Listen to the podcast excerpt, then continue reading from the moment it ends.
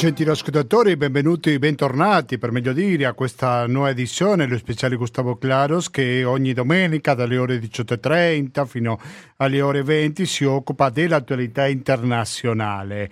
E se parliamo di attualità internazionale è pressoché impossibile non parlare di quello che è successo e quello che sta succedendo in questi giorni in Francia, non solo a Parigi, stiamo parlando di tanti posti della Francia con le rivolte dopo l'omicidio di un ragazzino di soltanto 17 anni che è stato ucciso da parte di un poliziotto, un caso che ha provocato rabbia per tanti francesi, ma soprattutto per un settore in particolare come sono i giovani. Quindi una delle domande che proveremo a rispondere oggi, 2 luglio 2023, in questa edizione dello speciale, è proprio quanto c'è di sociale, di diverse classi sociali che ci sono all'interno della Francia e quanto invece, come presumo io, c'è una questione pure generazionale che non possiamo sicuramente dimenticare.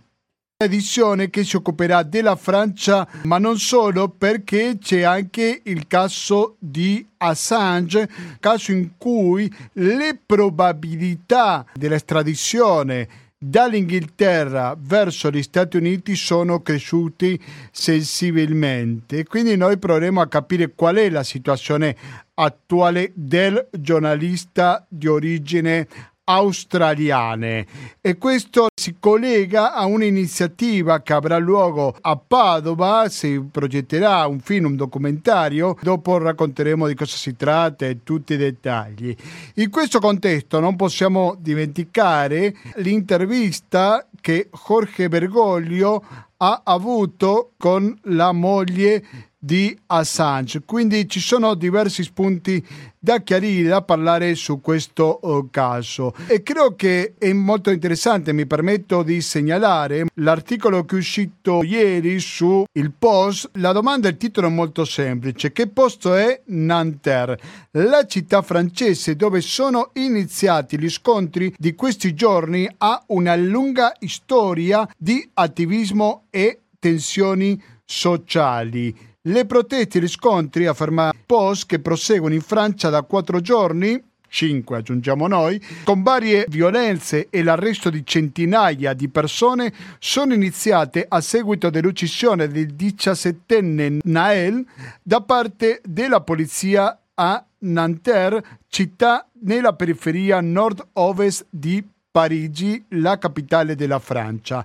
Nanterre è una città vivace con università, teatri e ampi parchi e ha tutta una storia fatta di lotta politica, immigrazione e radicate tensioni sociali e sfiducia nei confronti dell'istituzione e delle forze dell'ordine, soprattutto da parte dei cittadini di origine straniera.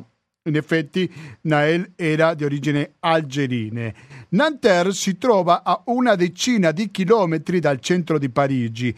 È piuttosto piccola, si stende a circa 12 km quadrati, poco meno della cittadina italiana di Ostia, ma ci vivono quasi 96.000 persone, più o meno le stesse di comuni come Cesena o Pesaro. Oggi Nanterre è una città spaziosa, generalmente pulita, con alcuni grattacieli, molti negozi, un grande parco e un campo universitario moderno e frequentato costruito dagli anni 60 su un ex campo di aviazione militari. Questo un mercoleditato. È ben lontano dall'inferno di privazioni sociali con cui alcuni vorrebbero descriverla. Ha scritto un corrispondente di BBC che l'ha visitata in questi giorni per raccontarla. Molti di questi cambiamenti sono stati attuati negli ultimi decenni in un processo di riqualificazione della città che è stato tutt'altro che omogeneo e pacifico come in molti altri casi di gentrificazione, quel processo per cui un quartiere o zone storicamente abitate dalle fasce più povere della popolazione cominciano a trasferirsi persone delle fasce più agiate, provocando aumenti dei prezzi e trasformazione più o meno radicale dall'identità del posto. L'articolo del post va avanti, però mi è sembrato interessante, utile ricordarlo perché è difficile capire una situazione se non capiamo pure il contesto, penso io, non so come la vedete voi.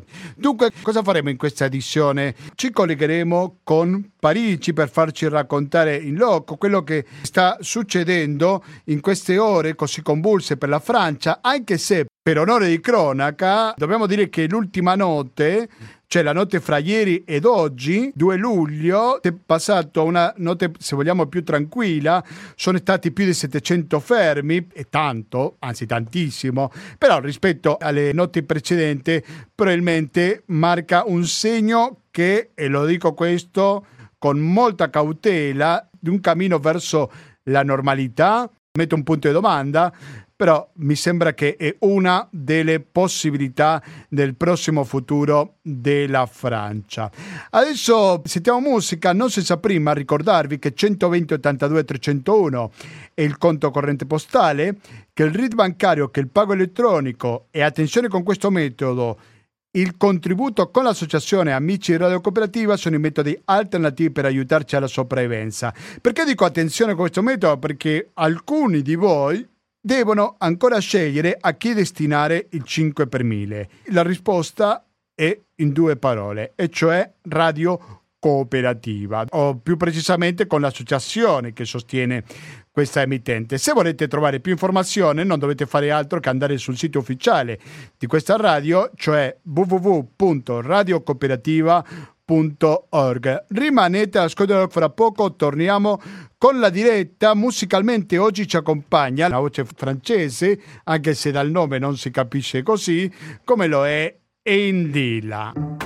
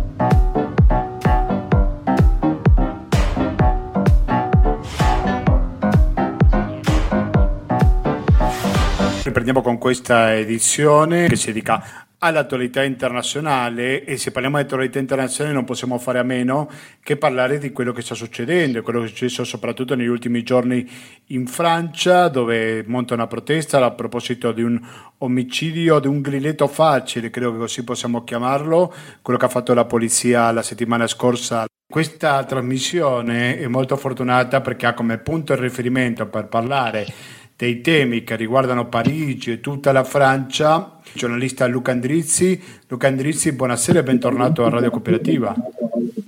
Buonasera Gustavo e buonasera a tutti gli ascoltatori di Radio Cooperativa. Grazie mille ovviamente per la tua solita disponibilità. Stiamo vedendo che l'ultima notte, quindi fra ieri e oggi, stato un pochino più tranquilla, ci sono alcuni dati, 719 fermi in seguito ai disordini della notte appena trascorse, che sono numeri alti ma forse un pochino più bassi rispetto alle sere prima, giusto Luca?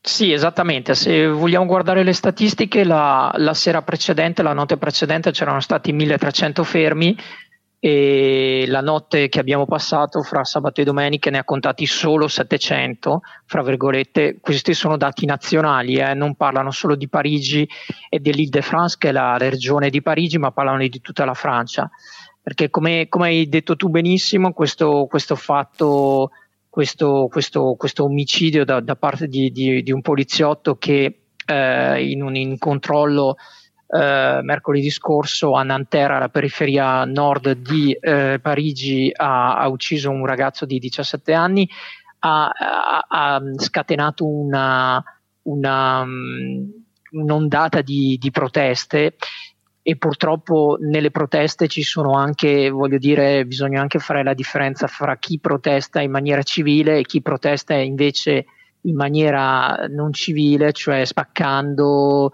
eh, incendiando, eh, spaccando vetrine di negozi per, uh, per approfittare fare dei, e, e, fare dei furti e cose del genere.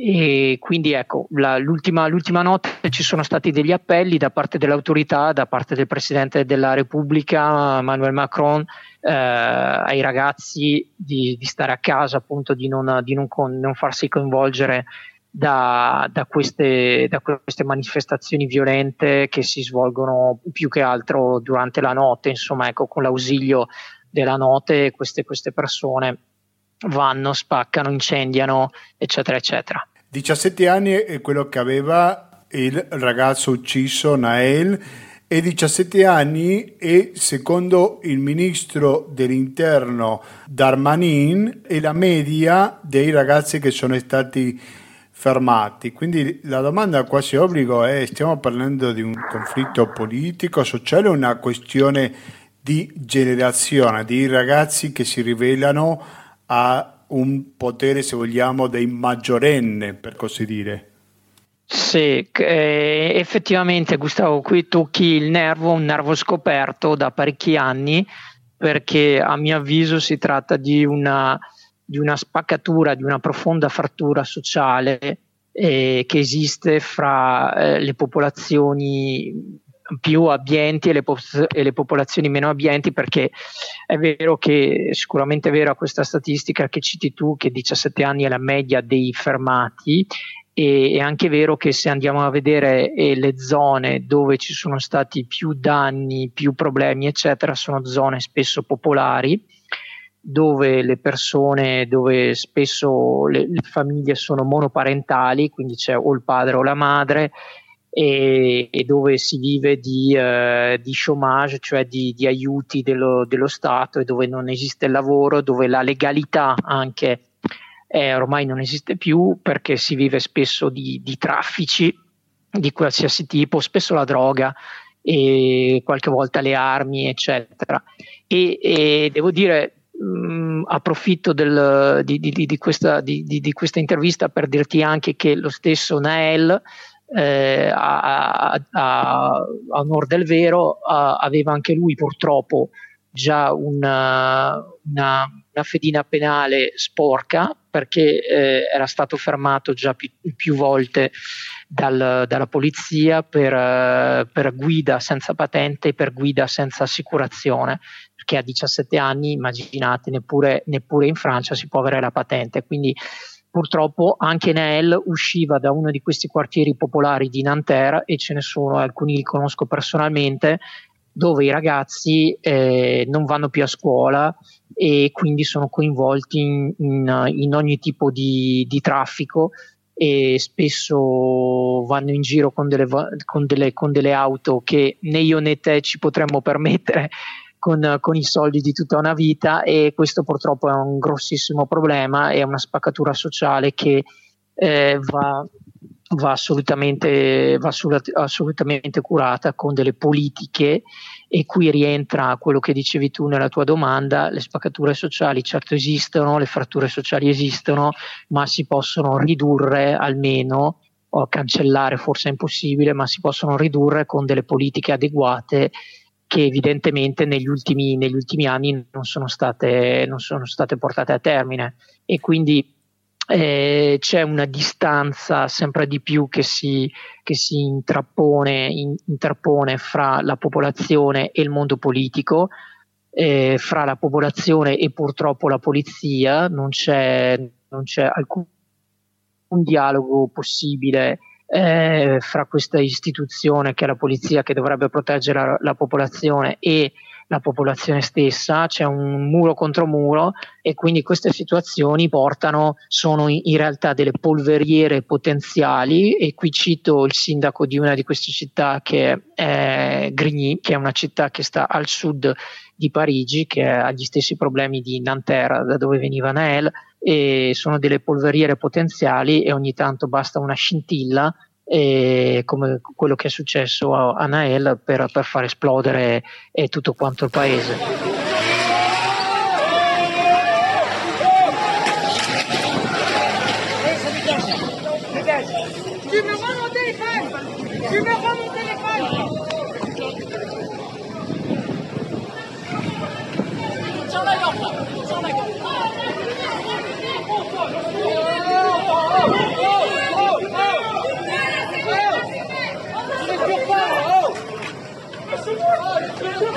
Siete all'ascolto di Radio Cooperativa, siamo in collegamento con Luca Endrizzi che ci trova a Parigi. Luca, si è capito chi gli ha consegnato la macchina a questo ragazzino? No, allora questa è una cosa molto interessante, una domanda molto interessante.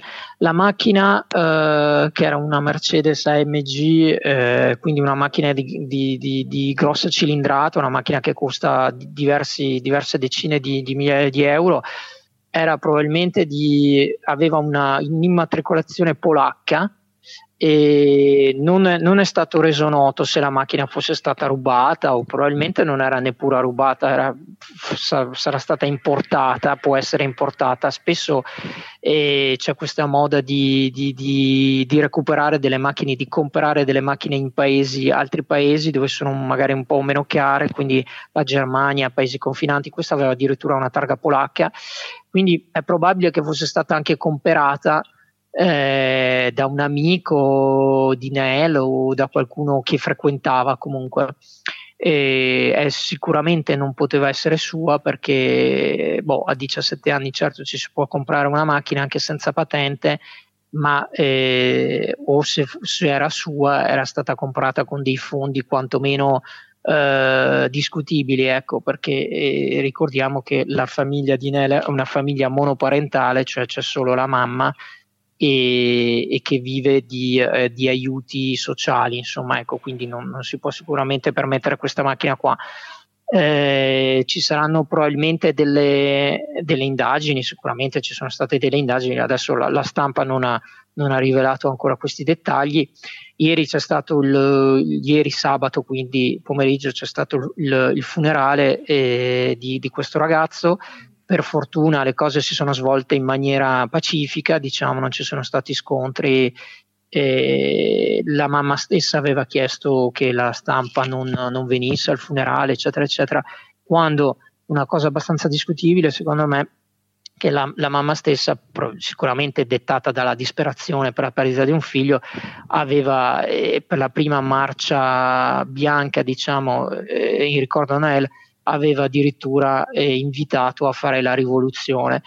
Ecco, sicuramente queste dichiarazioni che mettono un po' benzina sul fuoco non fanno bene a nessuno, non fanno bene né alla famiglia di Nael, eh, che non è ricordato nella maniera giusta, e né a tutta la popolazione perché istigano sicuramente questi gruppi, questi ragazzini. Io parlavo ieri con una, con una ragazza che abita nella, sempre nel nord di, di Parigi che mi diceva che sui, sulle reti sociali, quindi Instagram, eh, Twitter, eccetera, vede, e vedeva dei ragazzini della sua città, che è la città di Sévran, che è al nord, nord centro di Parigi, dove ci sono stati diversi, diversi incidenti, supermercati sfasciati, eccetera.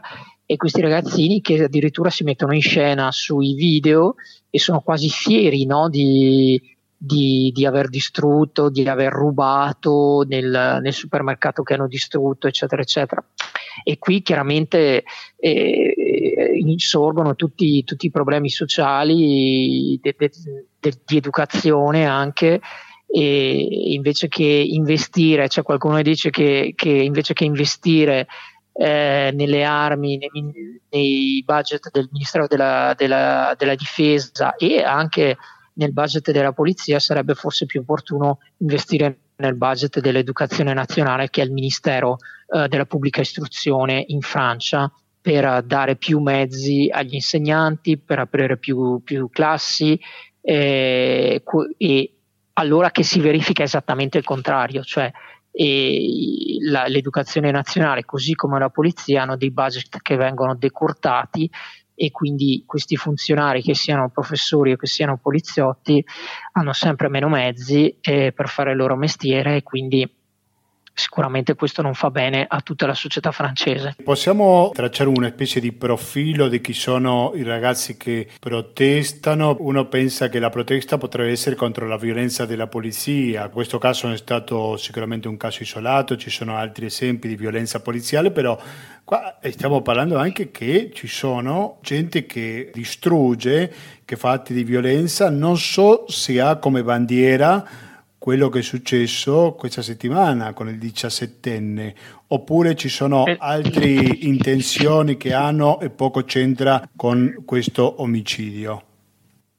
Esattamente, allora Gustavo, volevo precisare prima che 15 giorni prima della morte di Nel, un altro ragazzino era stato ucciso nel centro della Francia, sempre in un controllo di polizia, però quello che ha scatenato quest'onda eh, e, e, lì non c'era stata quasi nessuna protesta, diciamo, nazionale almeno, forse qualche marcia bianca eh, per ricordarlo lì, eh, però quello che ha scatenato quest'onda nazionale è stato il fatto che la morte di Nell è stata filmata da una ragazza che girava, eh, aveva il suo cellulare e stava filmando, quindi si è visto il momento in cui il poliziotto ha sparato. Quindi questo sicuramente ha scatenato la, la protesta. E questo fa la differenza assolutamente. Eh, siamo in una società che è gestita, che, che, che in cui le reti sociali hanno un'importanza enorme, quindi questo ha fatto la differenza. Poi quello che dici tu è molto vero, io sono molto, molto d'accordo, nel senso che eh, c'è una violenza un po' latente in questi quartieri, nei quartieri popolari, ma non solo nei quartieri popolari, c'è una violenza latente e quando c'è l'occasione di andare e di poter distruggere, per esempio eh, sono state distrutte alcune vetrine di alcuni negozi nel centro di Parigi, nelle vie centrali di Parigi, negozi di, di grandi marche sportive, di grandi marche di moda e lì eh, non è la, una protesta, non si può dire che questi ragazzi protestino contro la violenza della polizia, ma si può solamente dire che questi ragazzi sono dei vandali e eh, hanno distrutto dei negozi solo per rubare la merce che poi v- rivenderanno sul mercato nero oppure la utilizzeranno loro gli, fra gli amici e famiglia. Ecco, non c'è, è, è giustissimo quello che dici, spesso non c'è una, una connotazione di protesta in queste azioni, ma c'è una connotazione di pura violenza e si prende come pretesto eh, un fatto per, per, andare a mettere a ferro a fuoco un centro città, eh, attaccare dei sindaci, attaccare degli uomini politici, attaccare semplicemente, come dicevo, dei negozi di grandi marche sportive per, per, per tirarne fuori il contenuto e poi per venderlo sul mercato nero. Ecco, sì, adesso che dice il sindaco no... Luca Andrissi, vuoi raccontarci un po' l'episodio di questo sindaco che è stato attaccato, che ha messo il filo spinato? Vuoi dirci due parole su questo caso? Sì, allora c'è stato ieri, ieri sera, no, ieri, ieri mattina, nelle prime ore della mattina, a La Haye-les-Roses, che è una città della banlieue di Parigi, una città piuttosto tranquilla, eh, del sud-ovest di Parigi, ehm, il sindaco eh, è stata lanciata un, una macchina eh, con, dei, con del, degli ordigni un po' incendiari contro la casa del sindaco. Eh, per fortuna non ci sono stati solo danni eh, materiali e non alle persone, però chiaramente c'è una, un'ondata di indignazione in tutta la politica francese, si dice che insomma, eh, questo è stato è stata passata un po' la linea rossa, no? il limite di quello che è accettabile. E, e il sindaco ha ricevuto la, la, visita del primo ministro Elisabeth Borne e questa sera ci sarà anche una riunione interministeriale presieduta da, dal Presidente della Repubblica per vedere le azioni prossime e future contro questi tipi di violenza. Questo sindaco poi chiaramente ha reagito eh, mettendo del filo spinato, delle barriere metalliche del filo spinato davanti al municipio eh, di La Rose per eh, difendersi. Ecco, queste sono anche io veramente la, la, paura del sindaco, però non è bello vedere eh, un municipio che dovrebbe essere la casa di tutti i cittadini di quella città eh, investito dal, da, dal filo spinato e, e, dalle barriere metalliche. Ecco, questo non, non, è mai bello, si vede che eh, anche qua, come dicevo, c'è, un, c'è una frattura fra, fra, una certa popolazione, una certa frangia della popolazione e, e la politica, anche locale. Oh ma douce souffrance, pourquoi s'acharner, tu recommences Je ne suis qu'un être sans importance. Sans lui, je suis un peu paro. Je déambule seul dans le métro. Une dernière danse pour oublier ma peine immense. Je veux m'enfuir, que tout recommence.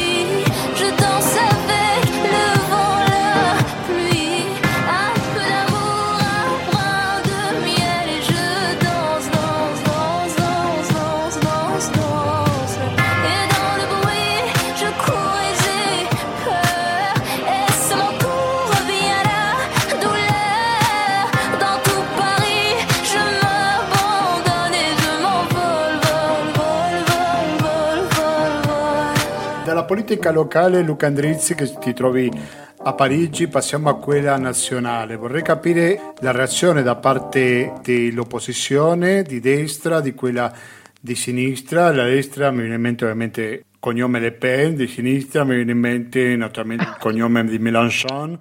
Dinanzi a questa protesta, so che il caso di Zemmour è stato molto evidente che hanno raccolto fondi o stanno raccogliendo fondi per aiutare la famiglia dei poliziotti. Ecco, parliamo per piacere Luca delle reazioni politiche sia del governo che anche delle diverse opposizioni in Francia. Ma ecco, guarda, ehm, chiaramente il, le violenze, le violenze policière, come si dice in francese, le violenze della polizia sono un vecchio cavallo di battaglia del, di, di, Mélenchon, quindi della, della sinistra, dell'estrema sinistra, come la si voglia eh, eh, etichettare, e quindi subito eh, non appena c'è stata la notizia di questo, di questo omicidio, chiaramente Mélenchon ci ha espresso chiedendo, chiedendo, una riforma della polizia, no? perché c'è da dire che la legge sulla legittima difesa è stata modificata nel 2017 in Francia e quindi eh, i poliziotti in sostanza è stata modificata in maniera molto, eh, molto sibillina, nel senso che i poliziotti possono anche possono sparare non solo quando sono loro stessi, la loro incolumità in pericolo, ma quando la, si è in pericolo l'incolumità di altri che possono subire eh, eh, le azioni della persona che, eh, che delinque. Nella, nell'esempio di Nael, il poliziotto che ha sparato dice di aver sparato per evitare che questo ragazzo continuasse ad andare in giro con la macchina e a commettere infrazioni, perché effettivamente questa macchina era stata inseguita per un po' di tempo da questi due poliziotti in moto e chiaramente aveva, era passata col semaforo rosso, era passata sulle strisce quando stava passando delle persone in bicicletta e a piedi, quindi aveva messo in pericolo altre persone. Ecco, questa modifica della legge sulla eh, legittima difesa difesa è dimostrato dalle ricerche dei ricercatori che si occupano di questo in Francia, ha fatto aumentare le persone ferite o morte nei controlli di polizia, perché i poliziotti si sentono li più liberi di usare la loro arma di ordinanza.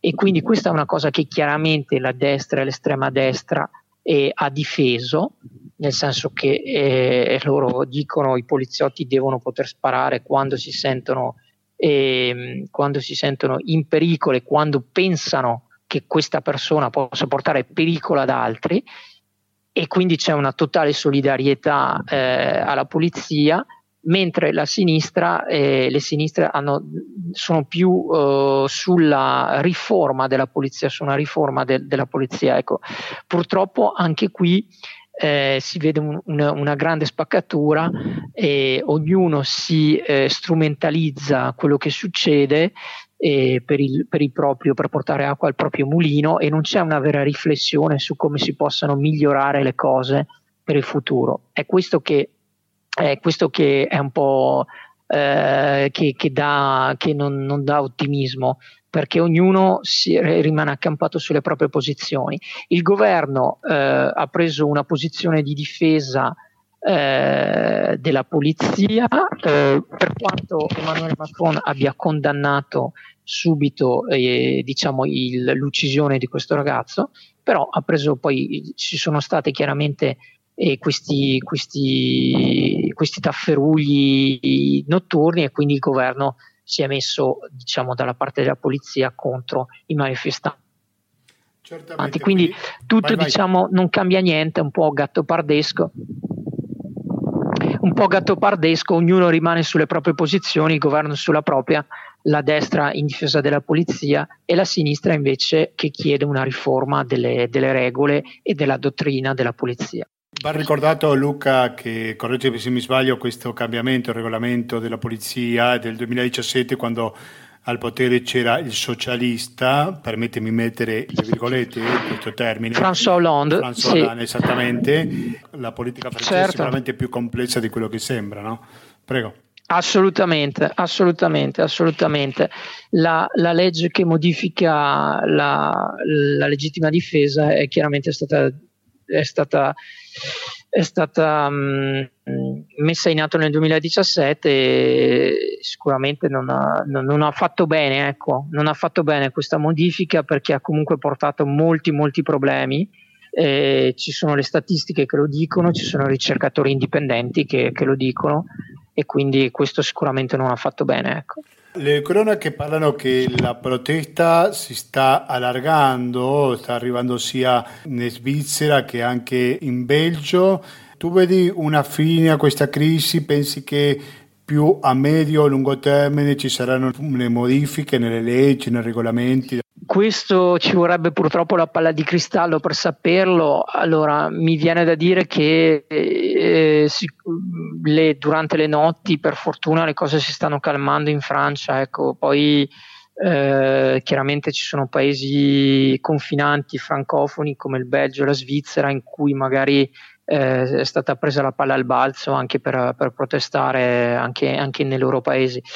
Adesso vediamo, vediamo, quello che decideranno questa sera la, la cellula interministeriale presieduta da Emmanuel Macron, ma io credo che sul fondo niente, niente cambierà, ci saranno probabilmente eh, delle promesse di eh, più rinforzi, più budget alla polizia, eccetera, eccetera, ma come, come, sempre quando succedono queste cose si reagisce a caldo e poi non si lavora sul lungo termine, sul medio e lungo termine, dove invece si dovrebbe lavorare per, per appunto evitare che si formino queste sacche di povertà e, e, queste spaccature sociali che, sono, che si stanno ingrandendo negli ultimi anni. E è lì che poi con una piccola scintilla appunto tutto può esplodere. Ecco. Quindi, sì, quindi al prossimo episodio di violenza da parte della polizia potrà ripetersi una situazione simile? Ass- assolutamente, assolutamente. Anche perché adesso, come, come, avete visto, come tutti hanno visto, le persone girano con un cellulare in tasca, possono filmare qualsiasi cosa. Questo controllo è stato filmato e quindi questo ha dato, ha dato fuoco alle polveri. E quello che era successo 15 giorni prima non era stato filmato e è passato un po' sotto il silenzio, anche se anche lì è morto un ragazzo, però eh, io penso che mh, poi in questo momento appunto dove c'è una, un'enorme spaccatura sociale, qualsiasi cosa può divenire pretesto per, per, una, per mettere in atto una protesta anche violenta e pretesto anche per essere, per essere per i violenti, diciamo, per quelli che si chiamano i casseur, eh, non, a cui non, non, interessa niente del, dell'arresto, ma interessa solo de, dello, della loro attività appunto violenta di, di danneggiamento, di, di, fare muro contro muro di battaglia contro la polizia, eccetera.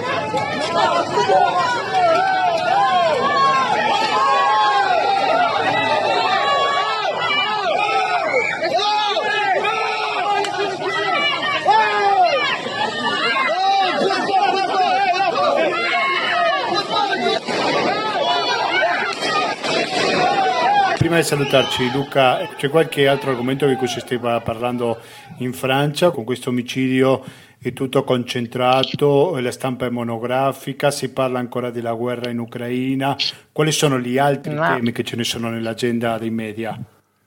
No, purtroppo, purtroppo come, come, dici tu, la, la, stampa sta facendo un po' una monografia di, di, di questa cosa, è un po', è un po stata eh, diciamo, tutto è stato preso da, da questo evento e, e, adesso che inizia anche un po' l'estate in cui in genere eh, ci sono degli argomenti un po' più leggeri, eccetera, si, si lasciano eh, gli argomenti un po' di attualità per andare un po' più sul magazine, ma eh, in questo momento è tutto diciamo preso, è tutto, la, la stampa è completamente presa da, da, da, questo avvenimento, che è comunque un avvenimento piuttosto grave, che parla e parla di, questo, di questi problemi socio-politici, culturali del paese e quindi tutti stanno aspettando le, le risposte dalla parte del mondo, da parte del mondo politico, da parte del governo e del Presidente della Repubblica. Quindi eh,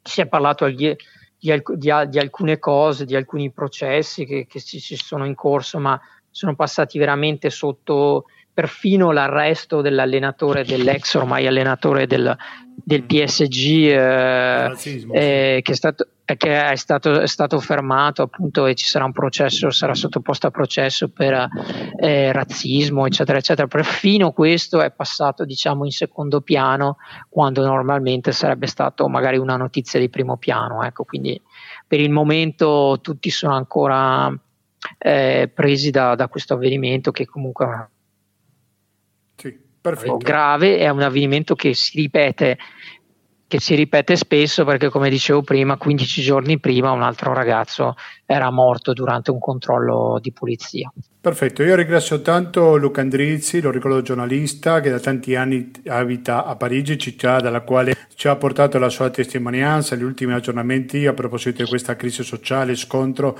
che ci sono sulle strade di Parigi e non solo, perché qui stiamo parlando di tante città francesi, come abbiamo fatto un accenno prima, pure della Svizzera e del Belgio. Grazie mille e alla prossima Luca. Grazie a voi, buona serata. Buona estate. Il était bon, le temps basané, le regard timide, les mains tout abîmées. Il taillait la pierre, fils d'ouvrier. Il en était fier, mais pourquoi vous riez? Non, ne le jugez pas. Vous qui ne connaissez pas les vertiges et le labeur êtes faussement heureux, vous troquez vos valeurs. Lui, il est tout mon monde et bien plus que ça. Seul je crie son nom quand vient le désarroi. Et puis tout s'effondre quand il n'est plus là. J'aimerais tellement lui dire, mais je n'ose pas. Lui qui me fait tourner dans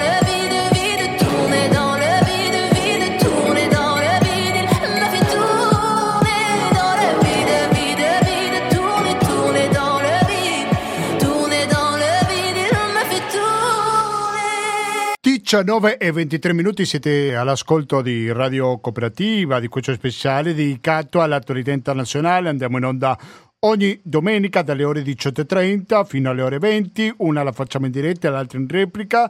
Se ci ascoltate in diretta vuol dire che sul vostro calendario c'è segnato la data del 2 luglio 2023. Andiamo avanti con questa puntata che è partito dalla Francia dove ci sono diversi episodi di violenza, ne abbiamo raccontato con questo collegamento che avevamo fatto con Parigi, ma adesso parliamo di un'altra violenza, di una violenza se vogliamo istituzionale, legale, o almeno così sembra. Mi sto riferendo a quello che sta succedendo con il giornalista australiano Julian Assange. Da poco sono aumentate le probabilità dell'estradizione dall'Inghilterra, dove si trova rinchiuso in una carcere di massima sicurezza, verso gli Stati Uniti. Un'altra notizia che riguarda Assange è la riunione che la sua moglie Stella Morris ha avuto con Papa Jorge Bergoglio. Ma per parlare su questo io sono contento di avere dall'altra parte della linea Donatella Mardolo. Donatella Mardolo, buonasera e bentornata a Radio Cooperativa. Buonasera, grazie per avermi invitato e saluto tutti gli ascoltatori. Grazie a te per aver accettato il nostro invito, Donatella. Stella Morris si è riunito con Bergoglio. Secondo te ha un valore questo anche dal punto di vista simbolico, voglio dire? Ma assolutamente ha un valore, pertanto il Papa non è che si è tirato indietro con diverse, come dire, ehm, ha fatto di, tante dichiarazioni eh, che non sono riguardanti solo la, la, la, la, religiosità in senso stretto, ma proprio su, su come va il mondo, sull'eticità, sui comportamenti umani, sui diritti umani. Quindi eh, sulla guerra e quindi, e quindi, in questo senso la disperazione di, de, della moglie di Assange ha toccato comunque le sue, le sue corde. Ricordiamo che anche il cardinale Zuppi eh, fatto, si, è, si, è, esposto per questo, no? E quindi, e quindi diciamo che eh, quello che a me il segnale che mi arriva è che le cose stanno andando male dal punto di vista legale e che la preoccupazione, io voglio dire dal, mio, dal mio punto di vista anche il terrore eh, che, che, che, accada in, nel, per il giro di, pochi, di poco, pochi, giorni, una settimana, dieci giorni, qualcosa di grave, cioè che venga preso come è stato preso all'ambasciata dell'Ecuador e, portate, e, e con l'intenzione di portarlo in, in, negli Stati Uniti, eh, insomma serpeggia tra tutti i suoi, ecco, tu, tutti i suoi, non solo Stella Assange, la moglie, l'avvocata, ma anche, anche i giornalisti di, di Wikileaks, tutti quelli che, che, sono vicino a lui, insomma. Mi scuso con te, Donatella Mardoro, se prima non l'ho detto, però tu appartieni al Comitato Free Assange del Veneto, che sì. avete organizzato un'iniziativa per domani, ma di questo ne parliamo dopo. Intanto sì. volevo chiederti che fra le diverse versioni c'è questa un possibile suicidio da parte di Assange. Secondo te ti sembra qualcosa di plausibile o qualcosa un po' da tirato dai capelli? Una possibilità no, di questo tipo? Eh, la, la, la, minaccia di suicidio è stata verificata. Eh, la minaccia, il pericolo che lui si suicidia, suicidi, ehm, è, emerso da subito, da quando lui è stato incarcerato, perché ci ricordiamo che lui è stato nove anni già chiuso dentro l'ambasciata senza cure mediche, eh, con, spiato in tutti, in tutti i modi e, e, si è scoperto che è stato spiato dalla CIA. Però eh, il discorso è che lui, come dire, ha, ha, ha esternato questa, questo, questa incapacità di, di vedersi, come dire, mh, accusato in questa maniera uh, brutale eh, da, dall'inizio, cioè quando è andato a trovarlo ehm, eh, Nils Melzer, no, che era, che era il, il, il, il diciamo, mandatario della Commissione dell'ONU contro, per, per, per, i torturati, diciamo, le persone torturate, lui ha, ha subito detto che, eh, che lui era un, che quello che gli stavano facendo dal punto di vista psicologico ma anche fisico perché poi se uno sta rinchiuso dentro da solo per eh, sempre e non vede la luce del sole eh, insomma è difficile stare sani fisicamente ma anche mentalmente lui era già, mh, dava segni di, di, essere stato torturato, cioè quello che lui ha evidenziato anche nel suo libro, no? il processo di Julian Assange che adesso è anche stato tradotto in italiano, lo dice chiaro, lo ha denunciato, l'ONU ha preso, ha preso come dire, ha, ha fatto le, come dire, ha fatto delle risoluzioni su questo, che, che quella è una incarcerazione che non è, che non è giusta e che è un perseguitato e che, e che è stato torturato, ma no, non è servito. E questo mi sembra abbastanza evidente. Il ruolo della diplomazia in tutto questo caso, perché mi dà la sensazione... Mm. Ma correggimi se sono errato, Donatella, che le sì. diplomazie, almeno in Europa, tanto non si sono mosse per fermare questa estradizione. No, le diplomazie non si sono mosse. Non si sono mosse. Deve, per fare il deve... gioco degli Stati Uniti, per quale motivo secondo te? Beh, secondo me, secondo me l'influenza degli Stati Uniti è gigantesca, ma non solo in Europa, in tutto il mondo.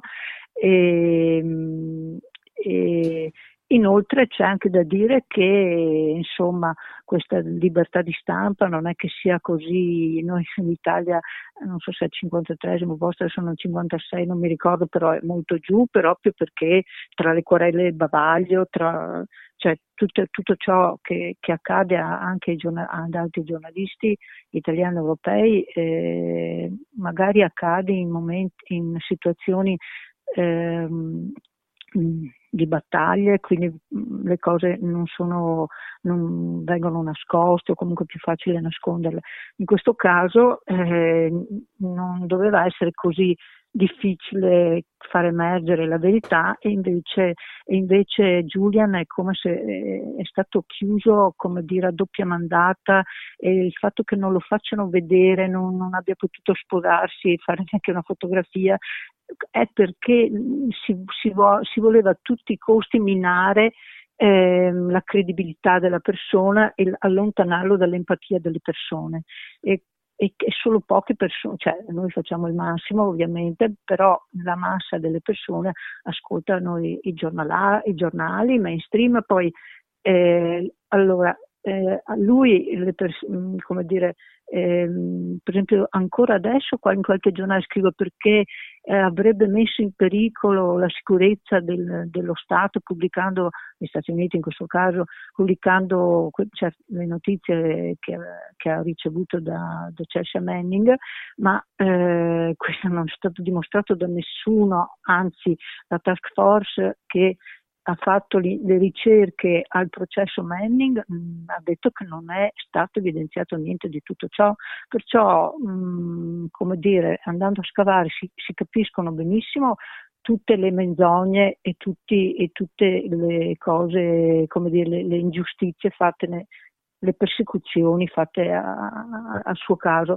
ma il suo caso eh, eh, è stato proprio, come dire, volutamente taciuto da tutti, dai media, eccetera, perché è un caso dove si mette in discussione la cosa che eh, è fondamentale per le democrazie, cioè che eh, si venga a sapere ciò che si fa, eh, se, se, c'è qualcosa di criminale fatto da, a, nome nostro, né, dai nostri governi. Invece questo non, non, è, non è accaduto, cioè lui ha pubblicato, si sa chi comandava, eh, cosa è stato fatto in Iraq, in Afghanistan, ma anche altri, lui ha denunciato anche la mafia russa, alt, altri, altri eh, come dire, scandali eh, che però non colpivano al cuore evidentemente una potenza così grande, no? per cui lui eh, eh che eh, la CIA abbia tentato di, eh, come dire, di fare di tutto coinvolgendo eh,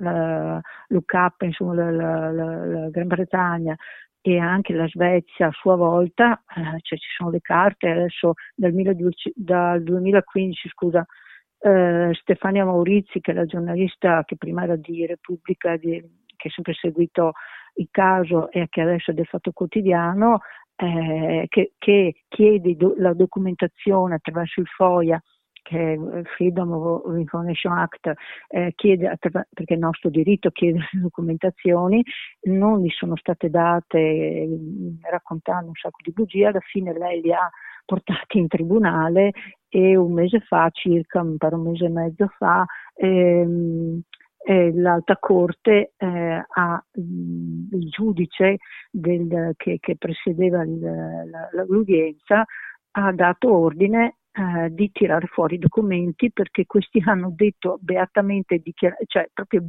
in maniera plateale, che avevano distrutto i documenti.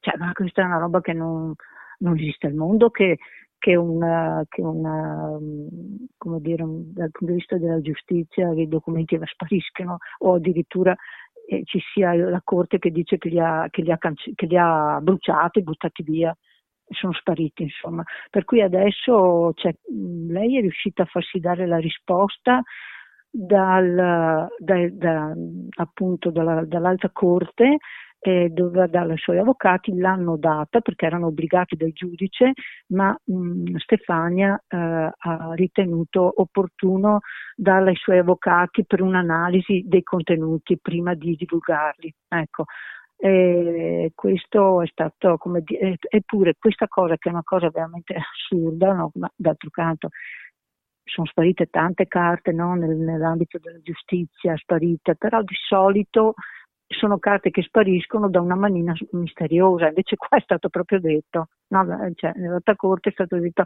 ma noi quando è andato in pensione Tizio, che si occupava di, eh, abbiamo buttato via tutto, ma cioè, quando uno è in carcere, una, una, lui non, non, è stato dichiarato colpevole, lui è in carcere, in senso carcere preventivo a lunga durata, per, senza termine, perché eh, loro, gli Stati Uniti l'hanno accusato, ma, ma accusare non vuol dire essere colpevole. Certamente, siete all'ascolto della Radio Cooperativa, Donatella Mardolo ci risponde, risponde alle nostre domande dall'altra parte della linea, lei del comitato Free Assange Veneto. Tu parlavi di Stefania Maurizi, parlavi del Fatto Quotidiano su questo giornale, c'è una specie di riepilogo raccontando un po' la visita di venerdì scorso di Morris con Bergoglio, l'incontro, fa una specie di riepilogo no? che ti chiedo magari di commentare perché alcuni dati non sono recenti ma forse è utile ricordare. Assange era stato arrestato nel 2019, da allora si trova in carcere. Nel gennaio 2021 una giudice inglese aveva negato l'estradizione sostenendo che a causa delle sue precarie condizioni mentali il giornalista sarebbe stato a rischio di suicidio se condannato o detenuto in una prigione di massima sicurezza. La pronuncia è stata però ribaltata dopo l'appello delle autorità statunitensi che hanno fornito assicurazioni, inclusa la promessa di trasferire Assange in Australia, per fargli scontare qualsiasi pena a cui dovesse essere condannato. Nel giugno 2022 poco più di un anno fa, l'allora ministra degli interni britannica Priti Patel aveva dato il nulla osta alla consegna. Nei giorni scorsi l'Alta Corte di Londra ha rigettato un nuovo ricorso, avvicinando ancora di più il momento della stradizione. Quest'ultima frase che ho letto è una cosa che sicuramente ha motivato la telefonata che stiamo facendo con Donatella Mardolo. Chiarisco semplicemente che Stefania Maurizi le stiamo cercando da un po', però è una donna molto indaffarata normalmente, per questo non è che siamo riusciti a trovarla fino a questo momento. Magari in futuro saremo più fortunati. Credo che è importante ricordare questi dati, no, Donatella, a proposito della vicenda sì. di Assange. Ci sono alcuni numeri, per esempio, che rischia, se dovessi finire negli Stati Uniti, 175 anni di reclusione. Qual è l'accusa? Cospirazione e spionaggio. Sì, Vabbè, beh, prego. I 18, 17-18 punti con cui l'hanno accusato, ma voglio dire, tra questi c'erano cose che sono già evidenti che non, se eh, eh, quando tu dici, loro dicono, ma lui eh, ha aiutato, ha, ha, spinto, come dire, no? uh, Chelsea Manning a prendere, questa, a prendere queste documentazioni, ma Chelsea Manning era, era eh, era lontanissima, eh, aveva cercato di, di man- inviare quella documentazione a due giornali americani, uno era il New York Times, che l'avevano rifiutati Quindi lei non è che ha cercato subito Wikileaks, li ha cercati quando ha visto che gli altri non pubblicavano. Lei ehm, era orripilata da quello che leggeva, a un certo punto ha avuto un senso di ripulsa, anche perché la situazione lì era terrificante, insomma, eh, quella guerra ha ammazzato veramente tanta gente e tanti civili e quindi, quindi lei uh, ha cercato loro dopo aver inviato il, alcuni esempi, alcuni cavi, insomma una, una, cioè una, una comunicazione al New York Times.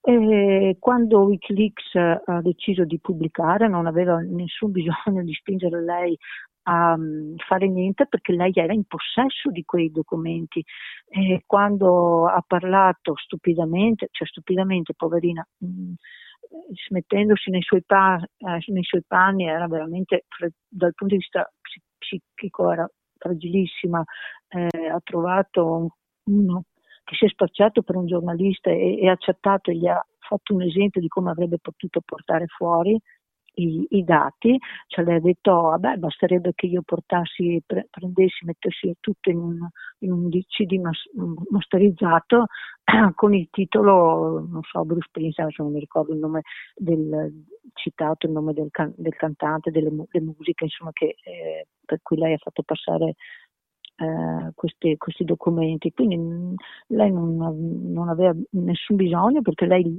lei era una delle intelligence che, che, controllava, del, che, controllava, proprio queste cose qua, cioè lei faceva quel lavoro, non aveva bisogno di, di essere spinta poi l'aveva mandato già da altri giornali, quindi già questa era una balla. Poi quella del, del, della giustificazione degli Stati Uniti che se lui fosse lì eh, eh, loro promettono che sarà trattato, sì, salvo una postilla in cui dicono dipende da lui come si comporta, cioè, ma il, di, la giustizia, il diritto non è che dice che eh, che se uno si comporta male lo metti alla tortura. Cioè, rendiamoci conto che questo è il primo giornalista al mondo che, perché eh, voglio dire, gli altri non erano giornalisti, erano viste, eh, cioè, fonti come, come Daniel Ellsberg, no? cioè, quando lui ha, ha fotocopiato, lui era, lui era dentro un, un'agenzia, un'agenzia, dell'intelligence, quindi era un interno e quindi ha tradito in un certo senso, ma, ma Assange non ha fatto proprio niente, cioè lui era esterno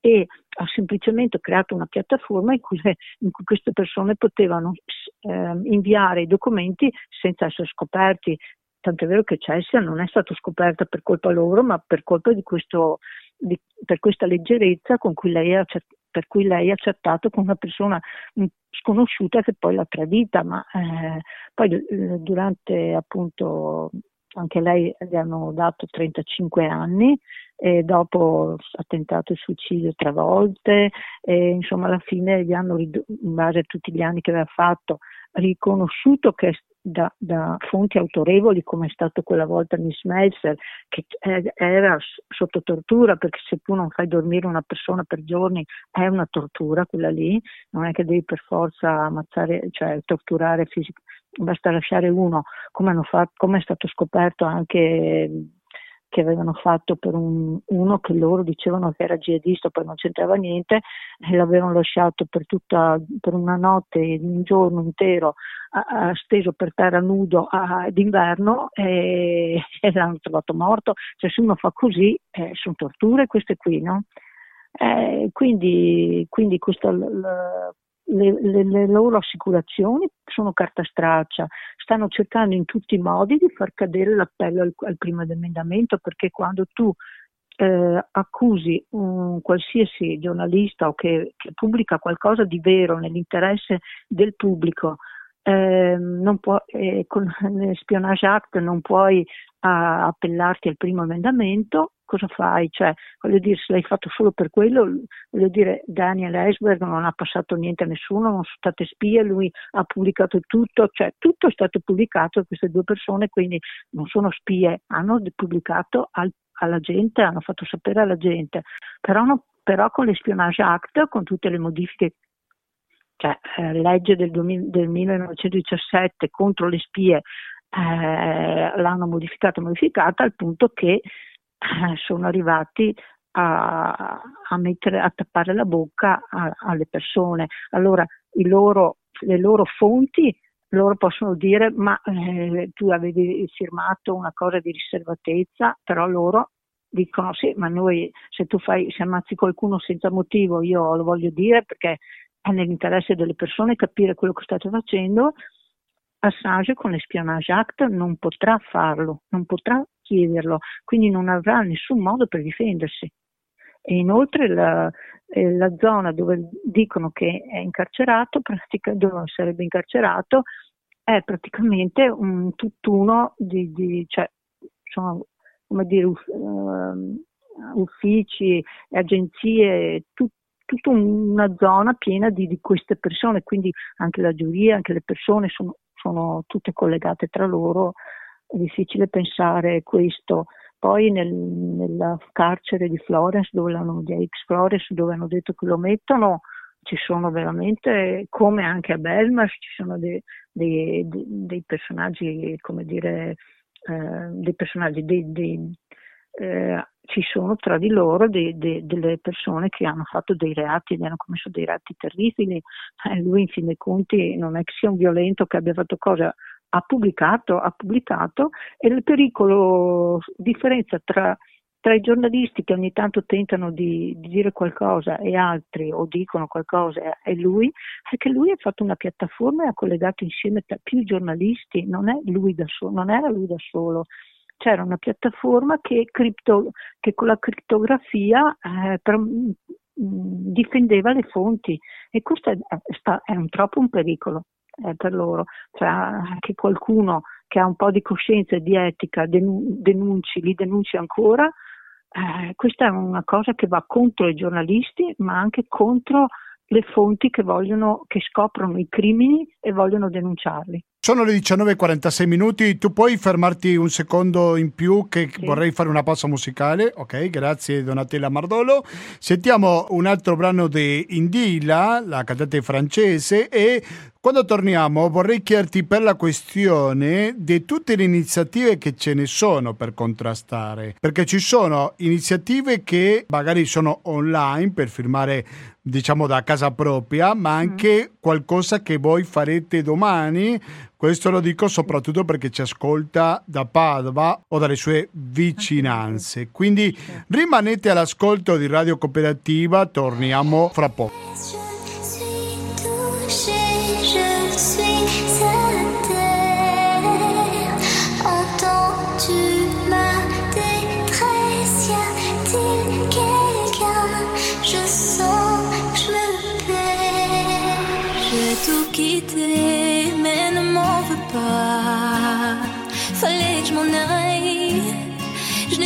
Moi,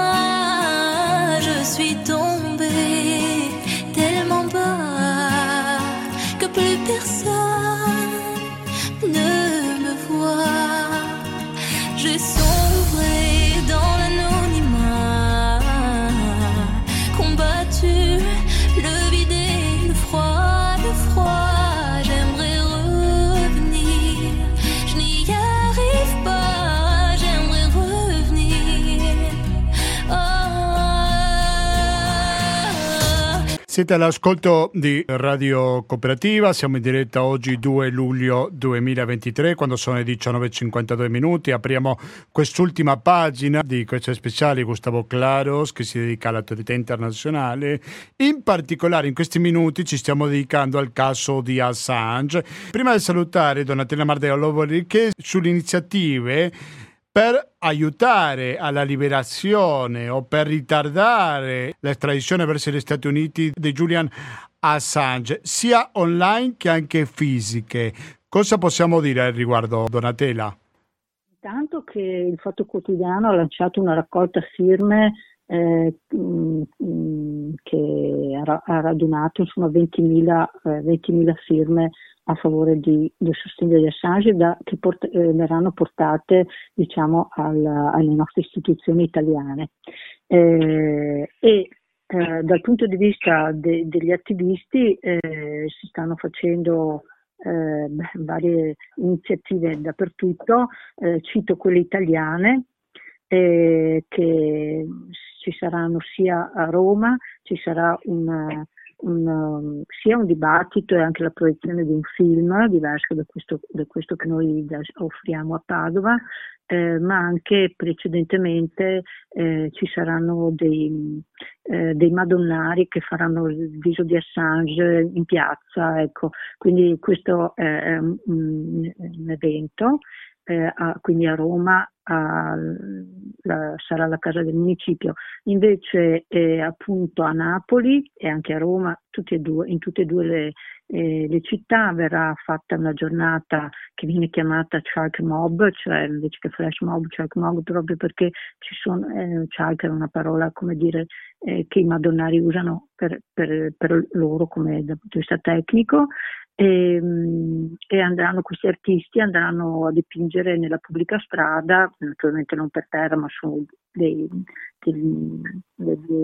installazioni insomma, già, già previste. E, e, quindi questa ci sarà a Roma a Largo Imperiale, ai Fori Imperiali alle 17 e poi anche a Napoli. A Napoli non solo fanno questo, ma fanno anche eh, una mostra sulla storia di Assange anche il sabato 15, quindi ci sarà un, un appuntamento il 3 luglio al largo Berlinguer e poi il sabato 15 luglio invece presso il Pessoa Park. E poi a Reggio Emilia ci sarà un flash mob a Piazza dei Martiri, Piazza Martiri eh, il 3 luglio eh, verrà fatto un flash mob. E, e la Padova appunto Ecco, vediamo cosa facciamo a Padova, cinema, ora, prezzo, dici tutto per favore sì. Donatella. Diamo tempo a chi ci ascolta per prendere carta e penna perché mi sembra che è un'iniziativa imperdibile. Vai. Sì, è imperdibile. Intanto eh, è la, la, seconda proiezione, diciamo, dopo tutti i, i, i festival. La, la, prima è stata mm, su un paese vicino a Como e questa è, è la prima in Veneto. Ecco, eh, verrà fatta eh, all'interno della rassegna Arena eh, Romana 2023 eh, a Palazzo Zuckerman, cioè di fronte ai giardini della, dell'Arena. Eh, palazzo Zuckerman è un, è un bellissimo palazzo eh, che è, è, è, dell'assessorato, insomma, e dentro ci sono dei giardini che sono stati attrezzati da, da diversi anni già per fare... Ideale per l'estate ideale sia all'aperto e per questo che è alle 21.30 proprio perché c'è bisogno di buio insomma. E la cosa in più che posso dire è che, eh, che all'ultimo minuto Stefania Maurizi mi ha dato la disponibilità per fare eh, rispondere a qualche domanda che lei è sicuramente più aggiornata, il giorno che Stella Assange è andata dal Papa lei era lì, quindi insomma è super aggiornata. E, e poi appunto ci sarà Enrico Ferri che è il giornalista di Articolo 21 che di, introdurrà un attimo il film poi ci sarà il film eh, che è Itaca, è il film di Ben Lawrence e soprattutto con musica di Brian Eno che originali e sottotitolato, è un film eh, meraviglioso nel senso che ehm, affronta, affronta eh, la vicenda di Assange eh, dal punto di vista familiare, cioè dal punto di vista soprattutto del padre di John Shipton e anche di Stella, mentre nei momenti anche intimi quando parlano con Julian al telefono, quando, cioè, eh, la vita familiare, ma eh, nello sfondo delle grandi lotte che hanno fatto in tutto il mondo, quindi si vede tutto questo percorso. E quindi è proprio un quadro intimo, ma di questa lotta infinita per la libertà di stampa e per la vita di, di Assange che ormai è veramente, eh, cioè, chiediamo a tutti di mobilitarsi perché eh, è in gioco la vita sua la libertà di stampa, ma eh, ormai non, non, c'è più tempo, cioè ormai loro hanno fatto il secondo ricorso ed è l'ultimo e poi potrebbero da un momento all'altro, come hanno fatto all'ambasciata Ecuador, dell'Ecuador, prenderlo e cacciarlo negli Stati Uniti. E da lì cioè già, già da Belmash non è riuscito a dire una parola neanche ai suoi avvocati, nel senso che ogni tanto vedo gli avvocati, però per esempio alle udienze lui era chiuso in una, una, una gabbia di vetro come se fosse un, non che cosa, un assassino, un mafioso eh, e non poteva neanche parlare, ma già quando è stato rinchiuso, siccome lui aveva già fatto nove anni così, lui veramente era scioccato, era talmente scioccato che, che dopo per, all'udienza faceva fatica a pronunciare il proprio nome, cioè proprio la, la questione psicologica è, è, è, gravissima per lui, gravissima. E quindi andare, andare negli Stati Uniti vuol dire proprio la sua morte e, e anche la morte dei, dei, dei giornalisti perché è un esempio, come dire, chi osa di svelare i crimini, perché qua si parla di crimini, non di segreti di Stato a favore dei cittadini, qua si parla di crimini eh, contro i cittadini perché sono state ammazzate persone eh, e torturate, Guantanamo, ne potrei farne mille di esempi, eh, il potere l'ha fatto e nessuno, potere, nessuno, deve dire nulla perché altrimenti va a finire come Assange. Sì. Eh, è una dura da È assurda. Allora, prima di salutarci, luogo Palazzo Zuckerman, ora 21, avevi detto? 21 e 30. 21 e 30. 21 e 30. Okay. Il 3 luglio è il compleanno di Assange. Il 3 luglio è il compleanno di Assange. Ho capito. Sì. Non è un caso questa data, no. quindi mi raccomando, ci riusciamo a prenotare può andare direttamente, Donatella? Eh, si può andare sia direttamente che prenotare, c'è un link uh, per la prenotazione e un link anche per comprare i biglietti, mh, mm, eh, che, che, adesso non so, è difficile dirlo a voce così, eh, comunque andando su Promovis, Promovis Padova, che è diciamo il, il, sì, che organizza il, il, sì, che organizza, ecco esatto, uh, trovate sicuramente l'evento e potete prenotare e comunque potete venire anche direttamente la sera, magari non arrivate proprio alle nove e mezza. Sì, se arriva un po' prima, tanto meglio, mm. così si organizza con tempo. Ecco, volevo dire che l'evento è, è organizzato allora, dal Comitato Veneto per Assange, da Free Assange Italia, da Anti Padova e appunto in collaborazione con l'Arena Romana Estate Promo 2023 di Promovis. Ci sono diverse organizzazioni dietro questa iniziativa che mi raccomando invito a tutti gli ascoltatori ad andare a vederlo, il sottoscritto naturalmente che ci sarà, quindi Donatella ci vedremo anche a quattro occhi domani. Grazie okay. mille per la tua disponibilità e per raccontarci questa storia poco conosciuta per molti di noi. Grazie alla prossima Donatella. Grazie, grazie mille. E... Buona, saluto a tutti gli, gli, ascoltatori. Gli ascoltatori, grazie. Abbiamo sentito appena adesso la voce di Donatella Mardolo del comitato Free Assange Veneto. Lei insieme a tanti altre persone, fra i quali c'è anche Enrico Ferri che è un amico di questa radio, l'abbiamo sentito in più di un'occasione. Figurano queste due persone fra i tanti che si muovono per la libertà di Assange, perché quando parliamo di Assange non stiamo parlando soltanto di lui, che già questo sarà un buon motivo per queste iniziative. Stiamo parlando della libertà di stampa, del diritto di tutti noi cittadini di essere informati su quello che fa lo Stato, in cosa spende i soldi, cosa ci vuole nascondere lo Stato in alcune occasioni. Dunque, adesso vi saluto perché già sono le 20 e un minuto, ma voi rimanete all'ascolto di Radio Cooperativa sul 92.7 per il Veneto in genere o il www.radiocooperativa.org 120 82 301 il conto corrente postale, il RID bancario, il pago elettronico, il contributo con l'associazione Amici di Radio Cooperativa sono i metodi alternativi per aiutarci alla sopravvivenza. Tenete molto presente quest'ultimo metodo perché qualcuno di voi non ha ancora scelto a chi destinare il 5 per 1000. Quindi se avete il dubbio la risposta è in due parole. Radio cooperativa. Da Gustavo Claros non mi resta più che salutarvi, noi ci risentiamo come al solito giovedì dalle 19.10 con Latinoamericano, ovvero informazione, cultura e musica direttamente dall'America Latina. Grazie e alla prossima.